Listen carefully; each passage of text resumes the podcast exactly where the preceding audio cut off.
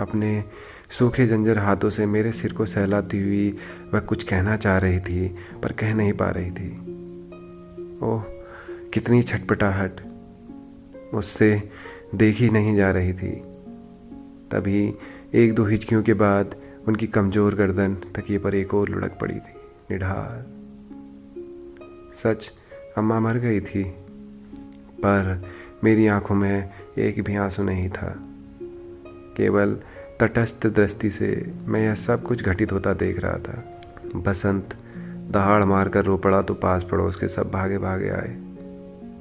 किंतु अब तक भी मैं प्रस्तरवत चुप खड़ा था। मुझे सच नहीं लग रहा था अम्मा चली गई। शाम को शमशान से लौटा तो मैं कितना थका थका सा अनुभव कर रहा था। अम्मा को चिता पर रखते समय भी मेरी आँख से आँसू न निकल पाए थे। कितना जड़ हो गया था मैं, एकदम चेतना शून्य। घर आकर देखा, आले पर तुम्हारा पत्र पड़ा है। पत्र नहीं दोगे क्या? केवल यही चार शब्द लिखे थे तुमने। उन्हें पढ़ते ही पता नहीं सहसा क्या हुआ। जैसे वर्षों से रुका बाँध एकदम टूट कर बह निकला हो। सचमुच, मैं फफक फफक कर रो रहा था। उस सारी रात रोता रहा। अम्मा के जाते ही घर कितना सुना सुना हो गया था। अधेरे कमरे काटने को दौड़ते। पिताजी अब और अधिक समय तक पूजा पाठ में लीन रहने लगे। एकदम वितरागी सन्यासी जैसे। विराग, तू कब जा रहा है? छुट्टियाँ तो कब की ख़त्म भी हो चुकी होंगी। पता नहीं क्या सोचकर एक दिन उन्होंने कहा, मैं कोई उत्तर न दे पाया। यहाँ का कामकाज तू देख नहीं पाएगा। इससे अच्छा अपनी पढ़ाई ही पूरी कर ले। पढ़ने से भी क्या होगा? न पढ़ने से ही क्या कुछ हो जाएगा, पगले? उनका स्वर थका थका सा था बुझा बुझा अधिक सोचते रहने से कुछ होता नहीं। जब जैसी स्थिति हो, उसी के अनुरूप आचरण करना चाहिए। मेरी अब कोई इच्छा आकांक्षा नहीं। तुम कभी दो आँख वाले बन गए तो शायद बसंत का जीवन भी सुधर जाए। इस उम्र में आपको कष्ट दूँ, भार बनूं, खर्च न हो, इसके बावजूद पढ़ूं, यह सब अच्छा नहीं लगता। अपने मन में कहीं बड़ा बोझ सा अनुभव करता हूँ। मैं कह ही रहा था कि वह बोल पड़े। खर्च से तुझे क्या कभी कोई कमी महसूस हुई तुझे? यह ज़मीन जायदाद इसीलिए तो होती है ना कभी वक्त पर काम आए। जीवन में तुम कुछ करने योग्य बन गए तो इससे बड़ी उपलब्धि और क्या होगी? गीता में भी भगवान ने कहा है, उन्होंने संस्कृत का कोई श्लोक दोहरा दिया था। जाने के दिन सुबह से ही वह मेरा सामान तैयार करने में जुड़ गए थे। अम्मा की तरह हर बात के लिए बार बार पूछ रहे थे। जाते समय गाँव की सरहद से दूर तक छोड़ने आए थे। बस दो चार साल और जी जाता तो पिताजी का गला भर आया था। तो ही सबसे बड़ा है वीरा, सोच समझ कर चलना। जो कुछ भी पितरों की ज़मीन जायदाद थी, सब तुझ पर लगा दी। अब और कुछ भी न बचा मेरे पास। मन नहीं कर रहा था जाने के लिए, फिर भी जा रहा था। मेरे पाँव स्वचलित यंत्र की तरह अपने आप आगे बढ़ रहे थे। कॉलेज खुल चुके थे। तुम्हारा उदास चेहरा बिखरे बादलों में डूबा डूबा सा फिर आँखों के सामने तैरने लगा था। दो दिन का थकाने वाला सफ़र कितना लंबा लग रहा था। ख़त्म ही होने को न आ रहा था। कॉलेज कब खुला होगा? तुम्हारे कितने दिन हुए होंगे? मेरे न आने पर तुमने क्या सोचा होगा? नहीं नहीं, तुमने कुछ भी नहीं सोचा होगा। जाते ही कमरा बदल लूँगा। आप मैंने मन में कहीं तय कर लिया था। सुहास के साथ, उस दिन जो हादसा हुआ, उसके बाद उसके साथ रहने का प्रश्न ही पैदा नहीं होता था। आवेश में जो कुछ कर बैठा था, उससे अब तक उबर न पाया था। मैं सोच रहा था, वह मुझसे बोलेगा नहीं, बातें नहीं करेगा, बल्कि एक तरह की शत्रुता रखेगा। इसलिए तुम्हें ट्यूशन पढ़ाने जाने का सवाल ही शेष न रहा था। तुम्हारे अंकल उसके पिता के अभिन्न मित्र थे। उसी के माध्यम से तो मैं, खैर, मैंने इस चिंता से अपने आप को किसी हद तक मुक्त कर लिया था। पिताजी ने कुछ और खेत रेहन रख दिए थे। मेरे गिरते स्वास्थ्य को देखकर खर्च की राशि कुछ और बढ़ा दी थी। हॉस्टल में न भी रह पाया तो कहीं किसी के साथ सस्ते में छोटी सी कोठरी ले लूँगा। खाना खुद बना लूँगा, खुद कपड़े धो लूँगा। किंतु इस सब के विपरीत मेरे पहुँचते ही सुहास मुझसे लिपट पड़ा था। इतनी देर क्यों कर दी गुरु? सहसा फिर मेरे सिर को देखकर सहज ही चौंका। घर में तो सब ठीक है ना? हाँ फिर? अम्मा चली गई। मैंने कहा तो वह सहसा बहुत गंभीर हो उठा। बीमार थी क्या? हाँ लंबे अरसे से। इलाज विलाज करवाया, पर कुछ बना नहीं। मेरी पुस्तकें, मेरा सामान, अपने सामान के साथ उसने इतने करीने से कमरे में सजा रखा था कि मुझे सहज ही आश्चर्य हुआ। शाम को मेरे कुछ कहने से पहले ही वह बोल उठा, गुरु आपका एहसान जीवन भर नहीं भूलूँगा।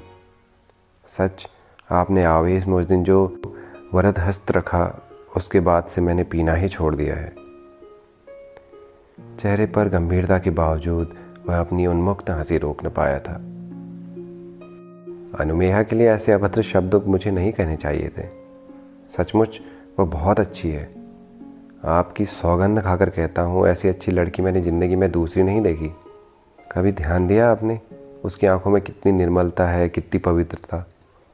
लगता है बुरी निगाह से देखने मात्र से ही मैली हो जाएगी। मुझे एक दिन कहने लगी, शराबी को अभी लफंगे मुझे अच्छे नहीं लगते। सच गुरु, तब से मुझसे न जाने ऐसा क्या परिवर्तन हुआ कि मैंने किसी को भी नहीं छेड़ा? उसे छोड़ने बरेली गया, वहाँ उसके भाई ने पीने का कितना आग्रह किया, पर मुझसे छुई तक न गई।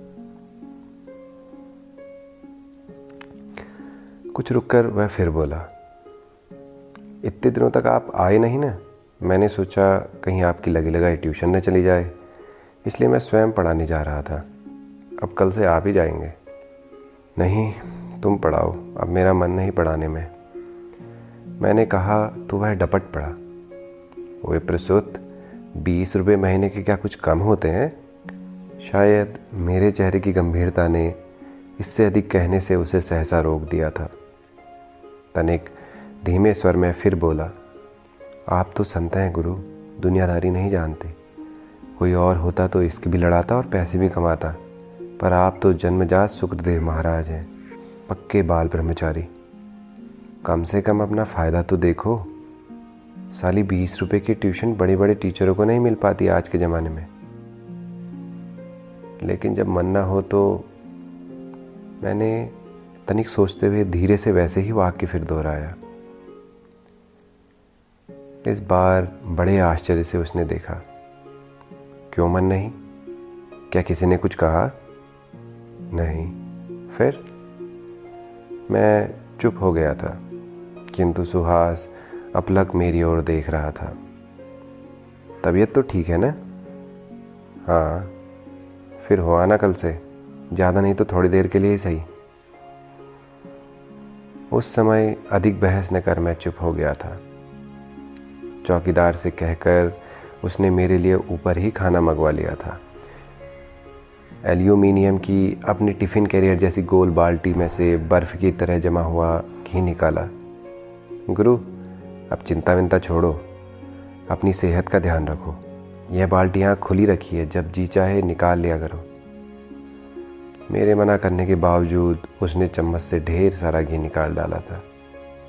लंबे सफ़र से थका था, इसलिए जल्दी ही सो गया। पर वह मेरी रैक से गीता रहस्य निकाल कर रात को देर तक पढ़ता रहा।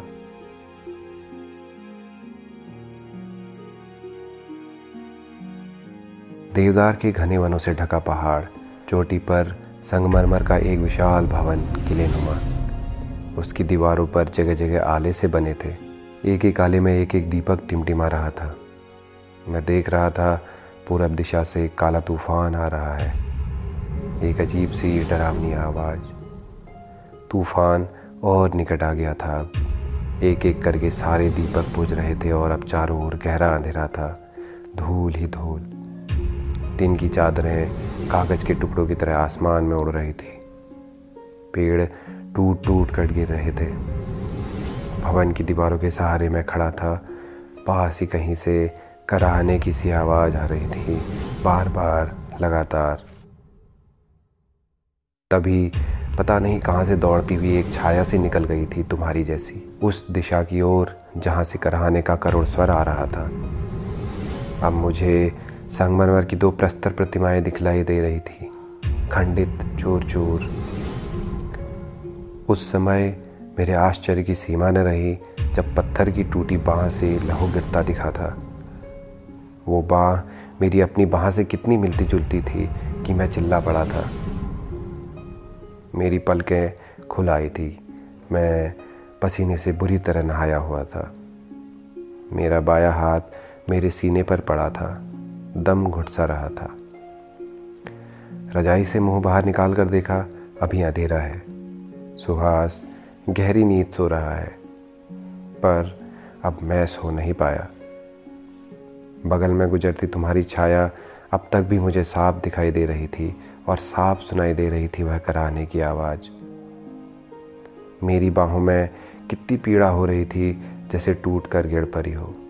सचमुच दूसरे दिन कॉलेज की काठ की सीढ़ियों पर पाँव रपट पड़ने के कारण मेरा बायां हाथ टूट पड़ा था। अंधविश्वासों पर मेरी आस्था नहीं सपनों का विश्लेषण वैज्ञानिक दृष्टि से ही करता रहा। फिर यह सब क्या? मैं स्वयं अचरज में था। मुझे लगने लगा, कहीं तुम्हारा वह सपना भी सत्य गठित न हो पड़े। आज सोचता हूँ, जो कुछ हुआ, वह सब सच नहीं था तो उसे झूठ की संज्ञा भी नहीं दी जा सकती ना? क्रॉस्थवेट हॉस्पिटल के बाहर वाले कमरे में तुम्हारे अंकल प्लास्टर चढ़ा रहे थे। सफ़ेद पट्टी सी बाँध रहे थे। सुहास मुझे सहारा दे रहा था। खिड़की के पीछे खड़ी डबडबाई आँखों से देखती तुम कुछ खोज रही थी।